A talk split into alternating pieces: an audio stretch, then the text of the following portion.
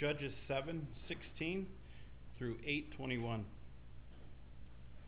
And he divided the three men into three companies and put trumpets into their hands, and all of them empty jars, with torches inside the jars.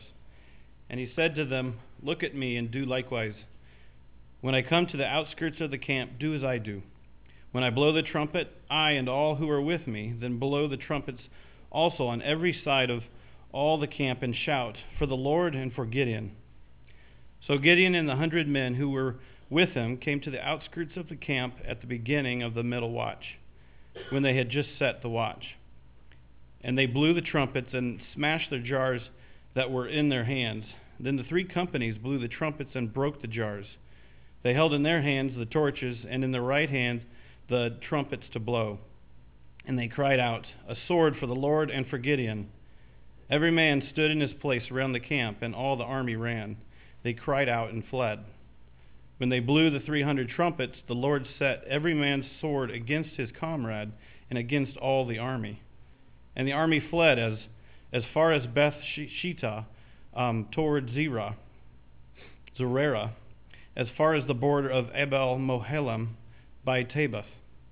And the men of Israel were called out from Naphtali and from Asher and from all Manasseh, and they pursued after Midian. Gideon sent messengers throughout all the hill country of Ephraim, saying, Come down against the Midianites and capture the waters against them, as far as Beth Barah and also the Jordan. So all the men of Ephraim were called out, and they captured the waters as far as Beth Barah and also the Jordan. And they captured the two princes of Midian, Oreb and Zeb. They killed Oreb at the rock of Oreb, and Zeb they killed at the winepress of Zeb. Then they pursued Midian, and they brought out the Oreb and Zeb to Gideon across the Jordan. Sorry. Technical difficulties.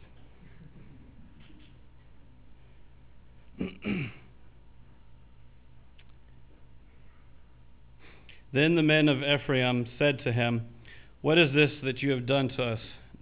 Not to call us when you went to fight against Midian. And they accused him fiercely. And he said to them, What have I done now in comparison with you? Is not the gleaning of the grapes of Ephraim better than the grape harvest of Abiezer? God has given into your hands the princes of Midian, Oreb, and Zeb. What have I been able to do in comparison with you? Then their anger against him subsided when he said this. And Gideon came to the Jordan and crossed over, he and the 300 men who were with him, exhausted yet pursuing. So he had said to the men of Succoth, Please give loaves of bread to the people who follow me, for they are exhausted, and I am pursuing after Zebah and Zalmunna, the kings of Midian. And the officials of Succoth said, Are the hands of Zebah and Zalmunna already in your hand, that they should be given bread, or that they should give bread to your army? So Gideon said, Well then, when the Lord has given Zebah and Zalmunna into my hand, I will flail your flesh with the thorns of the wilderness and with briars. And from there he went up to Penuela and spoke to them in the same way. And the men of Penuela answered him as the men of Succoth had answered. And he said to the men of Penuela, When I come again in peace, I will break down this tower. Now, Zebah and Zalmunna were in Karkor with their army, about 15,000 men. All who were left of all the army of the people of the east, for there had fallen 120,000 men who drew the sword. And Gideon went up by the way of the tent dwellers east of Nobah and Jogbehah and, and attacked the army, for the army felt secure. And Zebah and Zalmunna fled, and he pursued them and captured the two kings of Midian, Zebah and Zalmunna, and he threw all the army into a panic. Then Gideon the son of Joash returned from the battle by the ascent of Heres, and he captured a young man of Succoth and questioned him. He went down for, for him the officials, and he wrote down for him the officials and elders of Succoth, 77 men. And he came to the men of Succoth and said, Behold, Zebah and Zalmunna, about whom you taunted me, saying, Are the hands of Zebah and Zalmunna already in your hand, that we should give bread to your men who are exhausted? And he took the elders of the city, and he took thorns of the wilderness and briars, and with them taught the men of Succoth a lesson. And he broke down the tower of Penuel and killed the men of the city. Then he said to Zebah and Zalmunna, Where are your men whom you killed at Tabor? They answered, As you are, so were they. Every one of them resembled the, king, the son of a king. And he said, They were my brothers, the son of my mother. As the Lord lives, if you had saved them alive, I would not kill you. So he said to Jether, his firstborn, Rise and kill them. But the young man did not draw his sword, for he was afraid, because he was still a young man. Then Zebah and Zalmunna said, Rise yourself and fall upon us, for as the man is, so is his strength. And Gideon arose and killed Zebah and Zalmunna, and he took the crescent ornaments that were on his necks of their camels. Let's pray. Heavenly Father, Lord, we love you. God, your word is word is full of wisdom. God, I pray that that wisdom, Lord, would, would find us today. God, that your spirit would um, just be free to, to speak to our hearts here, God, and that um, Pastor Duncan, God, would, um, would be um, filled with your spirit, Lord, and his words um, would only be of you. In Jesus' name, amen. Well, as you just heard Brian read, we continue in Judges.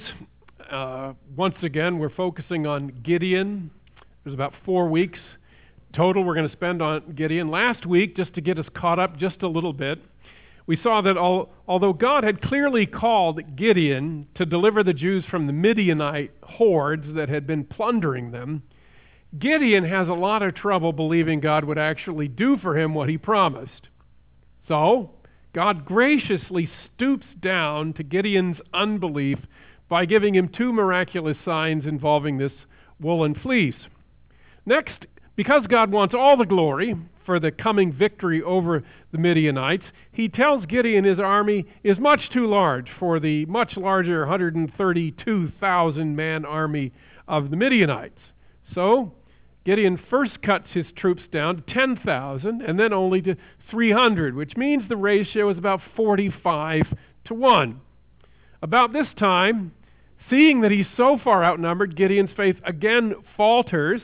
So God graciously once again eases Gideon's doubts by enabling him to overhear a conversation predicting God's victory through him over the Midianites. So that bolstered his faith. And so when we left him last week, we saw him ready to take his tiny army into combat this daunting Midianite foe. And that story you just heard read to you.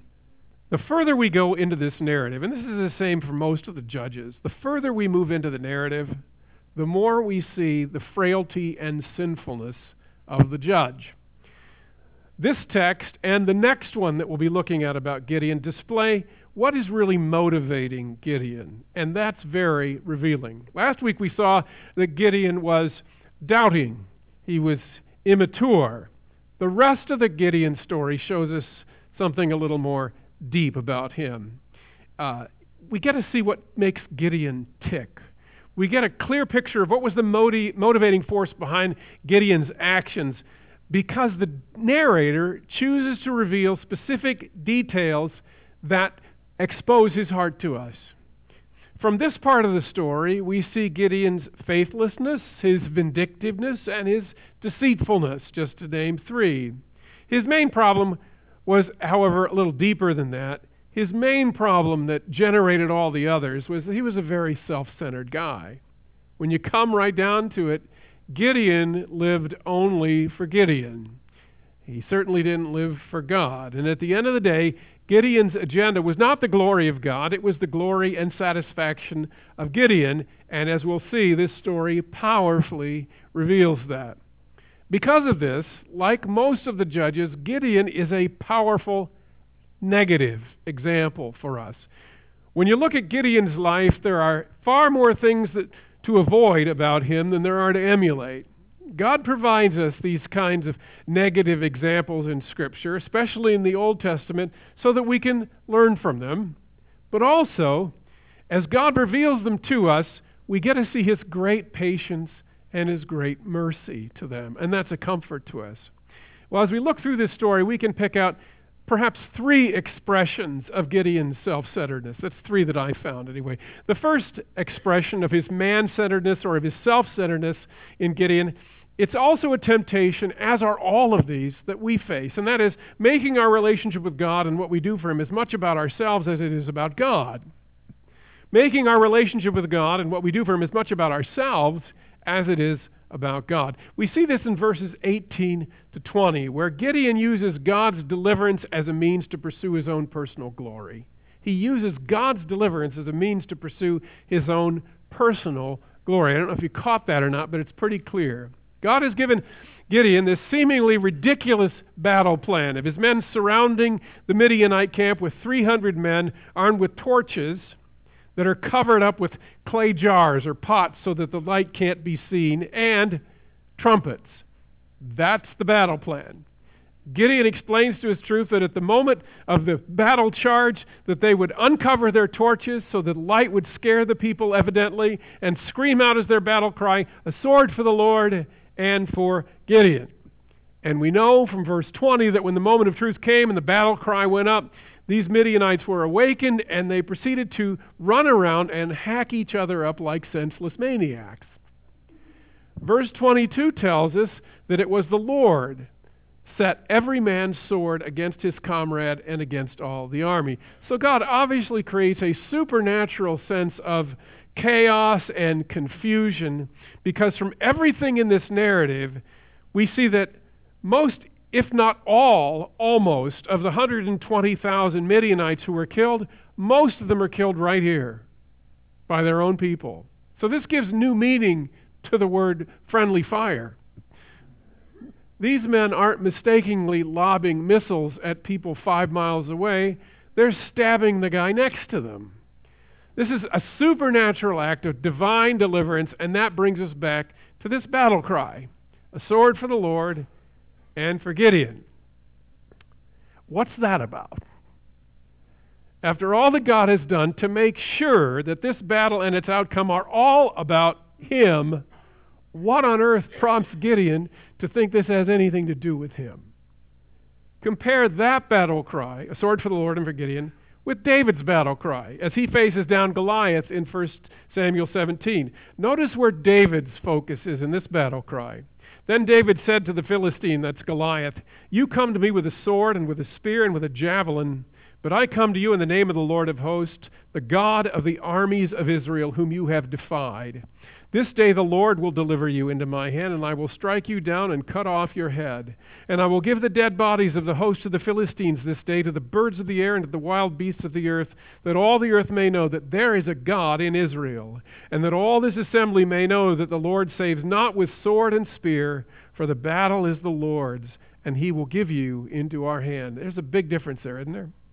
See, Where's his focus? David is saying to these Philistines, You think this battle is about swords and spears and a giant and a teenager, but this is really to show you that there's a God in Israel. And the reason you, Goliath, are about to part with your head, and the reason why the rest of the army is going to be mutated into bird food, is because my God wants to show you that this is his victory. See, it's God centered. This wasn't about David, this was about God. Contrast that with a sword for the Lord and for Gideon. Isn't it big of Gideon to give God top billing here? The problem, of course, as we've seen so far throughout the book of Judges, God doesn't want first billing, He wants exclusive billing because He does all the decisive work, every bit of it. Again, do we really believe that God intentionally makes this undeniably impossible for Gideon so that he can affix his name to it somehow? In the context, if God doesn't cause these Midianites to hack each other up, these 300 Jewish warriors are going to be quickly decimated. God did every bit of the decisive work. Here's what Gideon did he led 300 men to blow their trumpets and break some clay pots. That's what he did regular George Patton. This is not an equal partnership. Yet Gideon commands him to say, A sword for the Lord and for Gideon. In these moments just before the battle, when Gideon should have been in his most humble demeanor, looking to God, he's shouting nonsense about a sword for the Lord and for Gideon. God wants us to be burning with zeal for his glory. And if our hearts are right, our focus will be on God and what he can do, especially in these moments of great testing. We will seem mostly irrelevant and probably in the way. Gideon's response here utterly betrays a God centered heart. He doesn't have one. So, a good question for us is as we read this well, how, how do we know if we're ministering from a man centered or self centered perspective or from a God centered heart? Well, there are lots of answers to that, but let's just look at one that's pretty easy. It's found, number one, in how dependent we are on God, not ourselves. If we're dependent on God, it's more God centered. Ourselves, more likely to be self centered. And the best way to see how dependent we are on God is in our prayer life. In this entire narrative, the only persistent prayer we see coming from Gideon are his repeated calls for God to give him more assurance that he's going to keep his word. That's his prayer. It's as we see the amount of prayer, the content of our prayer, and the timing of our prayer that we see really who we're depending on and whose glory we're seeking. Let's think first, just very briefly, about the amount of prayer. If we have an active and we have a vital prayer life, you're much more likely to be living and ministering for God's glory than for your own. If our prayer life is weak, that's a good indicator that our life and ministry is more about us than God, because if it were about God, we'd be in more frequent contact with Him. Lord, let me live for you today. Father, keep me in your will.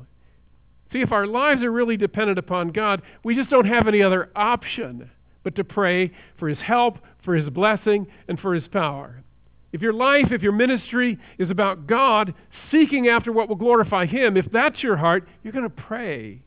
Whether it's about loving your neighbor or parenting your kids or teaching Sunday school. But it's not just the amount of prayer. You can also tell an awful lot about how God centered you are by the content of your prayer. If, when you pray about a particular endeavor, your prayer sounds something like, Oh God, please don't let me mess up. Please help me to do really well. Okay, that's probably more about you than God because it's about how well you will do without any reference to God or His name or His fame or His glory. Finally, the timing of our prayers can also be a good indicator of whether our hearts are centered on God or more on ourselves. If our prayers are deeply, if our prayers are limited mostly to those moments when we're in trouble, if our prayer life really takes a hike in those moments, and it goes back to next to nothing when we're not in those moments, well, that's probably not a good sense. When you sense deeply your need, and that's when you pray, you're not turning to God out of zeal for His glory. If your prayers are like last minute flares sent up for God to come rescue you, you may be just trying to calm your nerves. Also, if after the challenge, and God has provided. And you, if you don't feel a strong compulsion to go back and thank Him profusely for His ministry to you, it's more about you than about God. Because you don't feel that strong pull to say, This is about God. He did it, so praise the Lord. Okay? A second symptom of His self centeredness, His man centeredness, is really just another form of making our lives and activities about ourselves. We do this when we're guilty of pursuing our own personal agendas in God's name pursuing our own personal agendas in God's name. Gideon does that over and over in this story. It's bad enough that Gideon makes his ministry more about himself than God. Even worse is when he uses God and his resources for his own personal and sinful pursuits. We see this in verses 4 to 19 of chapter 8.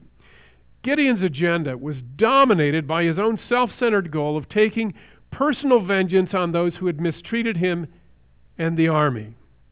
Recall that as Gideon is leading his battle weary troops in pursuit of these Midianite kings, Zebah and Zalmunna, he comes to the town of Succoth and he asks his fellow Israelites for bread. That's what we heard in the story. Well, the arrogant leaders of Succoth say to him in 8 6, Are the hands of Zebah and Zalmunna already in your hand that we should give bread to your army? Hear what they're saying? When these men of Succoth see their fellow Jews exhausted from battle, they refuse to feed them. And they imply that they're only going to be worthy of their support after they've su- defeated these two Midianite kings. Okay? Well, this is a heartless attitude from these men of Succoth, but it hardly justifies Gideon's response. You recall that after completing the mission and killing these Midianite kings, rather than stopping to praise God for his victory, Gideon's main concern is retribution on his fellow Jews at Succoth. So he brings his army back to the city and literally tears the flesh of these men, scourging them with thorns. The author also intentionally chooses to include a second, very similar response from Gideon to reassure us of his self centeredness. When his fellow Jews at Penuel also refused to feed his hungry men, those men paid even more dearly for their inhospitality. Gideon not only tears down the defensive tower guarding the city, he also kills all the Jews in the town. Again, when Gideon should have been worshiping God for his victory over his enemies, his main concern is about settling scores with his fellow Israelites. You know, the battle's over, you won. that ought to be enough.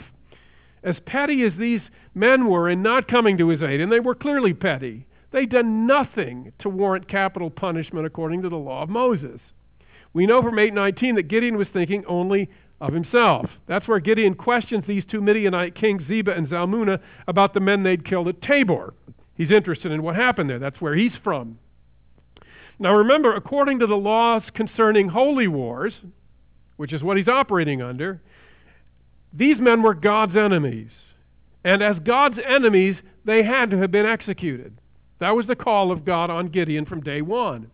But when Gideon finds out that they had killed his two brothers, he says in verse 19, As the Lord lives, if you had saved them alive, I would not kill you. See, that's a problem. Gideon's self focus had caused him to lose sight of who was in command of this mission and what he was doing. Okay? You would assume that would be hard to do when you've just seen a huge army miraculously self destruct. For Gideon, the deciding factor in whether or not to kill these two Midianite kings was not the fact that God had charged him to kill these enemies of God. It was instead, these two guys killed my brothers. And he says if they hadn't done this, he'd spare their lives and allow these pagans to live against God's clear commands. Gideon is motivated by what these men did to him, to his family, he was willing to spare these men who had made life so miserable for his fellow Jews for the last seven years. Gideon's all about Gideon.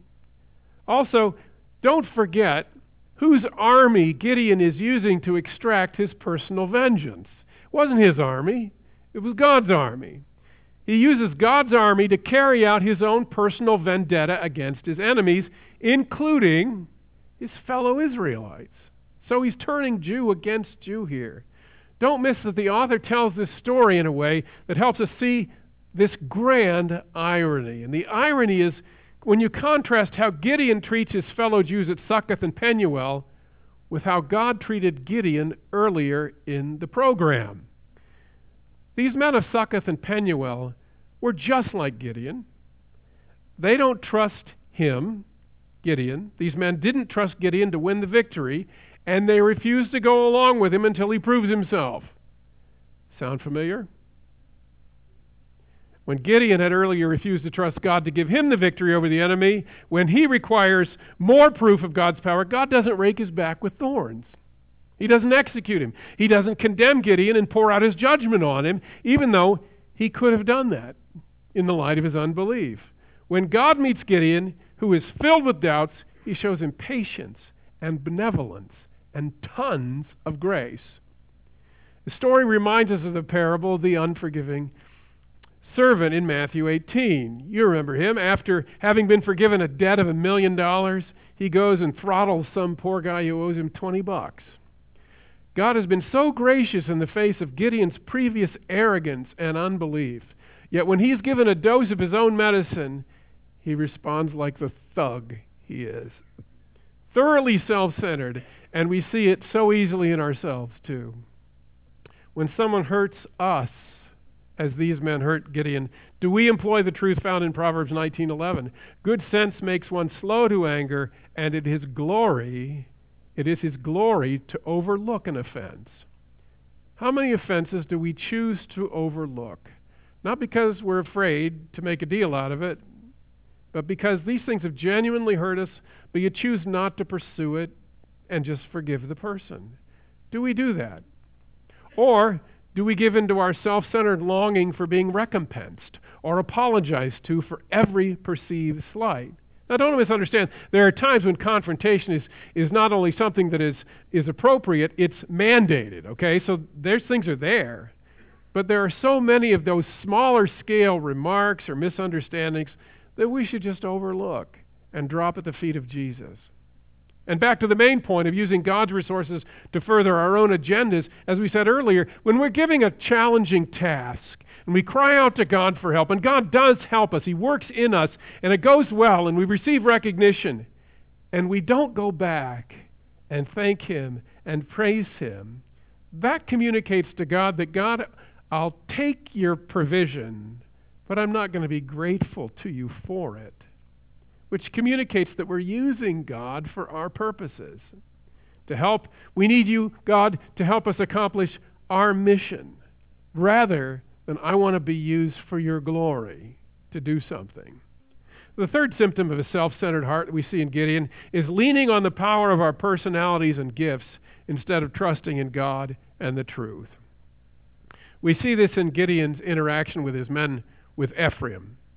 Gideon employs the 300 troops to fight against the Midianites as God had commanded him. But then, as God's enemies are retreating, Gideon calls on reinforcements from other tribes. That wasn't part of God's plan, so he's freelancing a bit here. And in 7 23 and 24, he calls on the men of these four neighboring tribes to help the cleanup operation after they've mostly killed one another.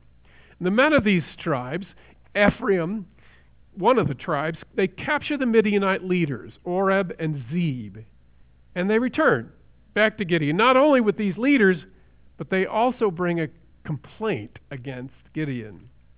The men of Ephraim tell Gideon in 8 1, What is this that you have done to us? Not to call us when you went to fight against Midian. And they accused him fiercely. That's pretty good translation because the scholars tell us that the wording here indicates that these people from Ephraim were really ticked off at Gideon. They were really mad that he didn't call them in so that they could share in the glory. They didn't like the idea of being snubbed. And so rather than thank Gideon and the army for their deliverance from the Midianites, they show their pettiness by confronting him about why they weren't allowed to share in the victory. We know the reason that God didn't call on Ephraim or any of the tribes is because God told Gideon he wanted only 300 troops. See, we know that. 300 troops so that God's glory could be preserved in the eyes of the Jews. A miraculous victory. But when the men of Ephraim call Gideon on the carpet for this, how does he respond?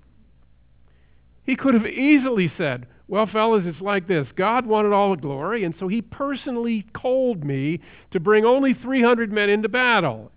If I would have called you in, God's glory would have been jeopardized, and I would have been violating a direct command of Yahweh. If you have a problem with me not calling on you, your problem is with God's plan, not me.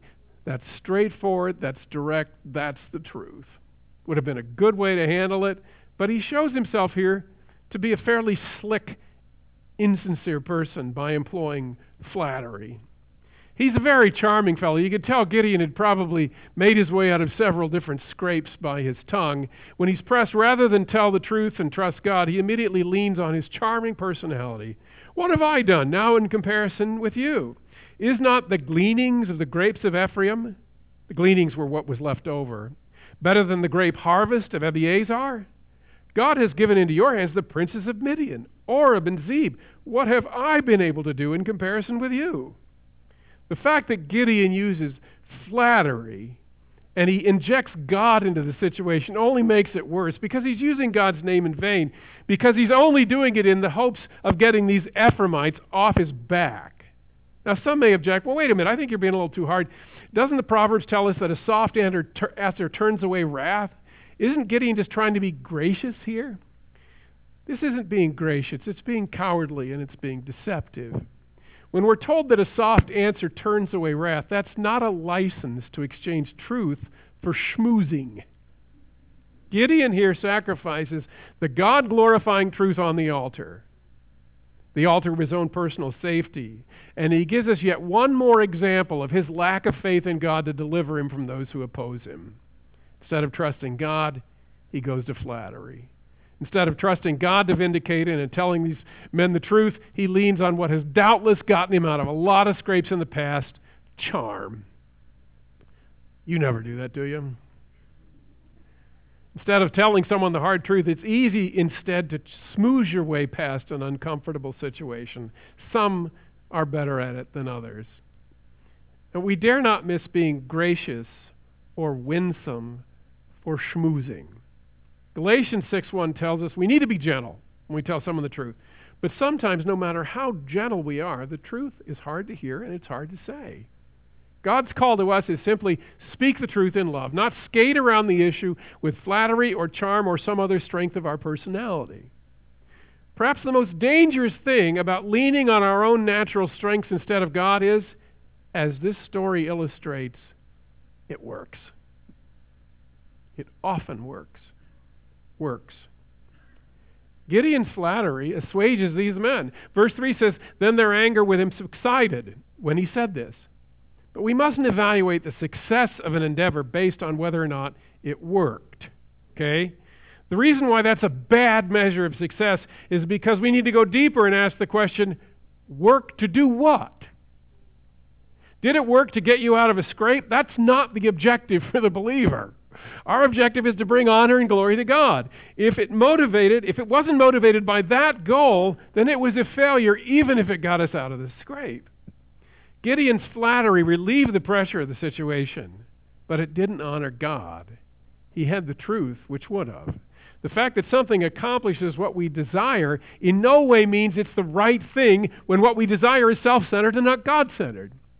That value system can sound very foreign in our culture where pragmatism reigns. And the question is often not, is God being honored in this? But rather is, will this solve the problem? We all know from experience that people who are really good at schmoozing or charming or flirting get what they want a good bit of the time. This works. Now, there's nothing necessarily wrong with charm or diplomacy or personal gifts. Some of them are given by God. It depends on how it's used. But if we're leaning on those instead of God and the truth, we're going to be a failure in God's eyes, even if we succeed in the world's eyes and the church's eyes. George MacDonald said something profound. He said, Anything done apart from God is destined to either fail miserably or succeed more miserably. Anything done apart from God is destined to either fail miserably or succeed more miserably. You get that? There are many, many impressive but miserable successes in the church today that look very good on the outside, but on the inside they're hollow and empty because they aren't done for God's glory or in dependence upon His power.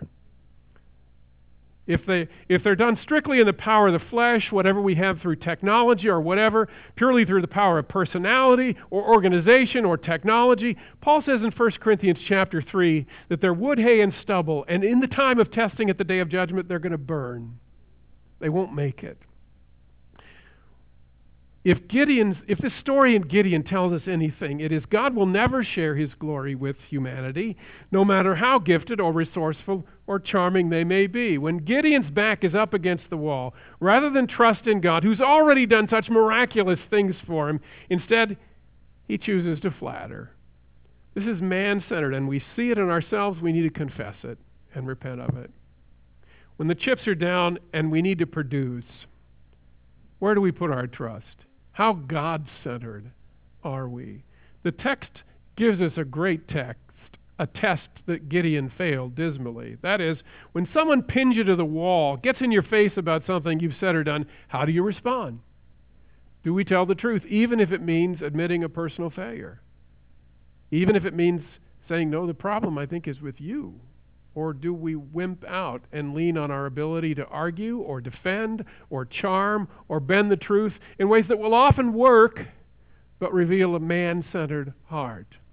Gideon's main problem wasn't that he was prideful or vindictive or prayerless or deceptive. All those problems flowed out of the fact that Gideon was for Gideon and not God. And these stories call us to ask ourselves who's my heart for? Is it more self centered like Gideon, or is it more centered on God? And as with all things, our model ultimately is Jesus. When he was standing before the Sanhedrin with his life on the line, as those Jewish leaders made all those false charges against him, does anybody believe that he couldn't have extricated himself from that situation if he'd wanted to? Many things would have worked to accomplish that objective. He could have argued with them. He out argued them every time he talked to them, made fools out of them. He could have stopped their beating hearts with a single thought. But like a sheep before its shears is silent, so he opened not his mouth. He said nothing. He did nothing because the objective was not safety or getting out of the scrape. It was dying as a sacrificial lamb for the sins of his people and for the glory of his Father. He went to the cross to pay the penalty for our sins because he was sent here not for his own safety, but to save people like us and bring honor to God. As we allow the complete God centeredness of Jesus' death on the cross to increasingly seep down into our hearts, it'll make us far less inclined to trust in ourselves, far less inclined to act for our own glory. As we focus more and more on his selflessness in dying for us, we find it far easy to live for Him and for others than for ourselves. May God give us the grace to make our relationship with God more about Him than ourselves, to pursue His glory and to lean on Him and not ourselves, not our gifts, and to do it for His glory and for our joy. Let's pray. Father, we're grateful for the examples that you place in Scripture. We know this book is, is about you ultimately, but you do give us these examples. Our great positive example is Jesus. But so many others, like Gideon, we read them and it feels like we're looking in a mirror. At least it feels that way to me sometimes. Father, thank you for doing that. Thank you for loving us enough to give us your inerrant word, that we can see ourselves in these people. And thank you, God, for the blood of Jesus that enables us to find forgiveness. Thank you for the power of the Holy Spirit that enables us to repent and leave those things which grieve you and live life anew. Thank you for your love that's steadfast, that's with us every moment, even when we're acting like jerks like Gideon. Thank you, God, for that. Father, as we go to the table now, help us to focus on Christ, for it's in Jesus' name we pray. Amen.